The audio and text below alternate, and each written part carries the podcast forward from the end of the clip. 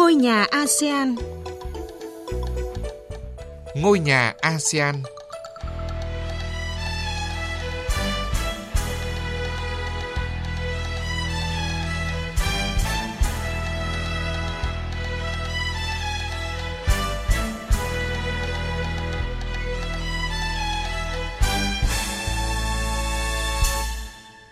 Kính chào quý vị và các bạn. Chương trình Ngôi nhà ASEAN hôm nay sẽ có những nội dung đáng chú ý sau. Nhật Bản công bố sáng kiến đầu tư ASEAN tập trung quản lý chuỗi cung ứng kỹ thuật số. Phát động giải thưởng ASEAN Mỹ dành cho nhà khoa học nữ.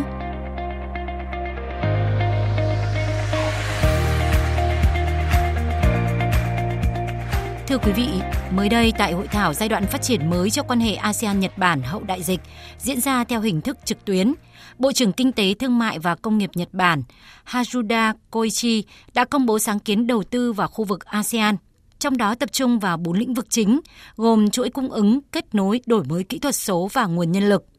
Đặc biệt, việc đầu tư và quản lý chuỗi cung ứng kỹ thuật số sẽ được thúc đẩy mạnh mẽ Chiến lược này được đánh giá đang mở ra những chương hợp tác mới cho quan hệ ASEAN-Nhật Bản. Phần đầu chương trình, chúng tôi thông tin nội dung này.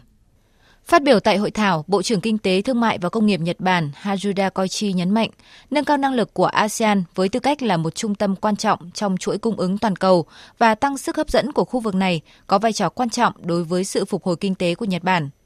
Theo Bộ trưởng Koichi, trong bối cảnh đại dịch COVID-19, chính phủ Nhật Bản đã hết sức ủng hộ nỗ lực đa dạng hóa chuỗi cung ứng của các công ty Nhật Bản nhằm tránh nguy cơ gián đoạn chuỗi cung ứng. Và Nhật Bản cũng sẽ hỗ trợ ASEAN để đảm bảo chuỗi cung ứng khu vực và toàn cầu được thông suốt giai đoạn hậu đại dịch. Bộ trưởng Koichi nhấn mạnh. Một hình ảnh lý tưởng cho quan hệ ASEAN-Nhật Bản là tăng cường sự hấp dẫn của một trung tâm của chuỗi cung ứng toàn cầu, thể hiện vai trò dẫn dắt trong các thỏa thuận thương mại tự do bằng sự tin tưởng lẫn nhau. Cùng với đó là những hợp tác và đóng góp cùng giải quyết các vấn đề xã hội khác của khu vực. Để làm được điều này, Nhật Bản cam kết sẽ đầu tư vào ý tưởng phát triển chuỗi cung ứng kỹ thuật số và nguồn nhân lực chất lượng cao cho khu vực. Theo các chuyên gia, khu vực tư nhân đang thể hiện rõ chính sách ưu tiên của Nhật Bản dành cho ASEAN. Nhật Bản đã chi khoảng 300 triệu đô la Mỹ để hỗ trợ đầu tư cho 92 công ty tư nhân nhằm đa dạng chuỗi cung ứng của các công ty này tại ASEAN và có kế hoạch tiếp tục triển khai chương trình hỗ trợ vừa đề cập trong năm nay. Đặc biệt để đầu tư và quản lý chuỗi cung ứng kỹ thuật số, Nhật Bản sẽ chọn ra 100 dự án tốt nhất với các nước ASEAN và châu Á. Ngoài ra, công ty bảo hiểm xuất khẩu và đầu tư Nhật Bản và Ngân hàng Hợp tác Quốc tế Nhật Bản cũng sẽ hỗ trợ tăng cường chuỗi cung ứng kỹ thuật số. Theo Bộ trưởng Koichi, Nhật Bản cũng sẽ đầu tư xây dựng chuỗi cung ứng cho các sản phẩm mới phù hợp với thời đại đang thay đổi. Hiện nay, các nhà sản xuất ô tô Nhật Bản đang tìm kiếm thị trường sản xuất xe điện, ví dụ như đang làm tại Indonesia hay Thái Lan. Chính phủ Nhật Bản sẽ hỗ trợ phát triển thị trường cho các phương tiện thế hệ tiếp theo như xe điện, xe chạy bằng hydro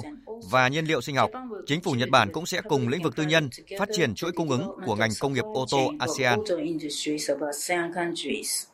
Về sáng kiến đầu tư vào lĩnh vực kết nối, Bộ trưởng Coi Chi nhấn mạnh, đầu tư vào cơ sở hạ tầng cứng sẽ tiếp tục song song với đầu tư vào kết nối mềm.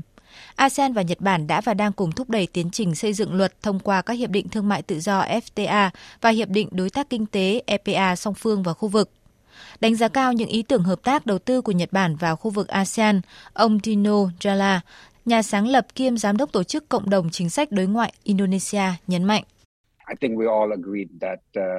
Cần nhìn nhận rõ rằng khu vực của chúng ta đang đối diện với những thách thức lớn, từ dịch bệnh cho đến sự thay đổi mạnh mẽ và nhanh chóng các xu hướng chuyển dịch địa chính trị, địa kinh tế ở Ấn Độ Dương, Thái Bình Dương, đặc biệt là Đông Nam Á. Bởi vậy, sẽ rất thú vị và nhiều triển vọng khi chúng ta được chứng kiến những bước phát triển mới giữa ASEAN và Nhật Bản thông qua các gói sáng kiến lần này do Bộ trưởng Koichi công bố, đồng thời một lần nữa khẳng định ASEAN và Nhật Bản sẽ cùng song hành phát triển. Mối quan hệ hai bên trong những thập kỷ tới sẽ ngày càng phát triển mạnh mẽ và bền vững hơn. Thời gian tới, Bộ trưởng Koichi cho biết Nhật Bản cũng sẽ đóng góp vào xu hướng số hóa các thủ tục thương mại. Các tài liệu thương mại sẽ được số hóa và nền tảng thương mại kỹ thuật số sẽ được thiết lập, tạo điều kiện cho các bên liên quan chia sẻ thông tin một cách an toàn thông qua biện pháp sử dụng các công nghệ chuỗi khối blockchain. Về sáng kiến đầu tư vào nguồn nhân lực của tương lai, Bộ trưởng Koichi cho hay trong 5 năm tới, Nhật Bản sẽ tăng cường hỗ trợ nhằm tạo cơ hội cho 50.000 chuyên gia châu Á có tay nghề cao tìm kiếm việc làm trong các công ty Nhật Bản tại châu Á cũng như tại Nhật Bản.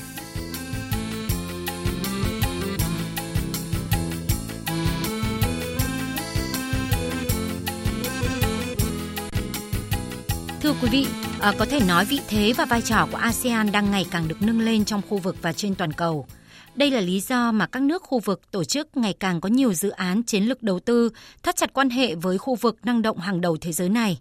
Mới đây, Ủy ban Khoa học Công nghệ và Đổi mới ASEAN cùng chính phủ Mỹ đã thông qua cơ chế phát triển quốc tế Mỹ USS và tổ chức phi chính phủ phòng thí nghiệm Underwriter đã phát động giải thưởng khoa học ASEAN Mỹ 2022 dành cho các nhà khoa học nữ. Giải thưởng nhằm nâng cao nhận thức về những đóng góp vượt bậc của nữ giới trong nghiên cứu về trí tuệ nhân tạo, góp phần giải quyết các vấn đề cấp bách trong cộng đồng ASEAN. Phần tiếp theo, biên tập viên Anh Thư thông tin. Chủ đề trí thông minh nhân tạo AI trong lĩnh vực y tế và an ninh được chọn cho giải thưởng năm nay xuất phát từ tầm quan trọng của AI trong việc cung cấp các dịch vụ chăm sóc sức khỏe tốt hơn và với giá cả phải chăng hơn cho hàng trăm triệu người dân các nước trong khu vực Đông Nam Á. Ngoài ra, các ứng dụng AI còn góp phần to lớn trong việc đảm bảo an ninh môi trường tại nơi làm việc,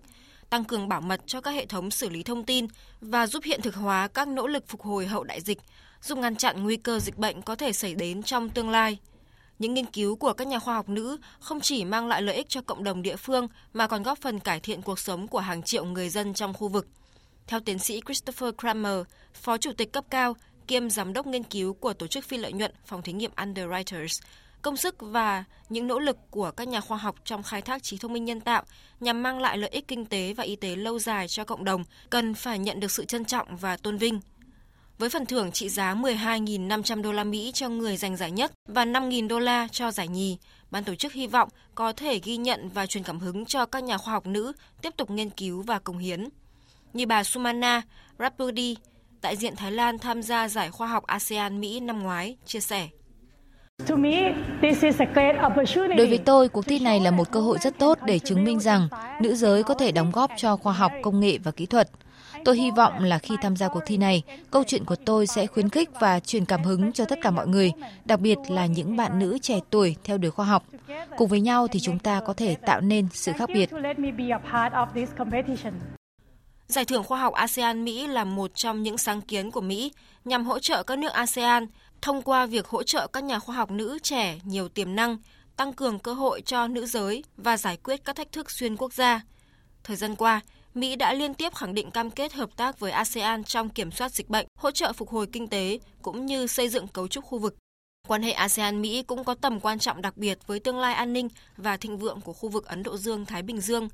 Việc Mỹ tập trung đầu tư vào ASEAN cũng bởi trong những năm qua, ASEAN luôn được đánh giá là khu vực năng động và tăng trưởng tích cực nhất trên bản đồ kinh tế thế giới. Ông Alexander Tavazi, nhà nghiên cứu chiến lược tại tổ chức Global Pictet Wealth Management cho biết, các nước ASEAN có những điểm rất đặc biệt. Nền kinh tế của ASEAN năm 2021 đã chịu nhiều ảnh hưởng tiêu cực do COVID-19. Nhưng khi chúng tôi dự đoán liệu quốc gia hay khu vực nào sẽ phát triển kinh tế với tốc độ nhanh chóng vào năm 2022, thì các nước ASEAN lại nổi bật hẳn trong danh sách với tốc độ hồi phục thậm chí hơn hẳn so với các nước châu Á còn lại. Thông qua những hợp tác với ASEAN như cuộc thi này, Mỹ sẽ hỗ trợ các nước thành viên của ASEAN giải quyết triệt để vấn đề về nghèo đói và mất ổn định, củng cố nền tảng vững chắc cho thịnh vượng và an ninh khu vực. Đồng thời, theo đại biện lâm thời phái bộ Mỹ tại ASEAN Rachel Cook, cuộc thi cũng là cách để Mỹ tái khẳng định cam kết thu hẹp khoảng cách giới, để nhiều nhà khoa học nữ của ASEAN có thể đạt được những tiến bộ trong các lĩnh vực khoa học, công nghệ, kỹ thuật, toán học hay còn gọi là STEM.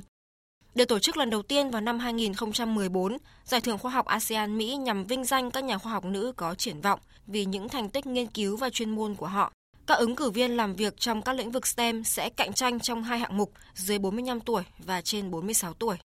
Tới đây, chương trình Ngôi nhà ASEAN cũng xin dừng lại. Cảm ơn quý vị và các bạn đã chú ý lắng nghe. Chương trình do biên tập viên Phương Hoa thực hiện.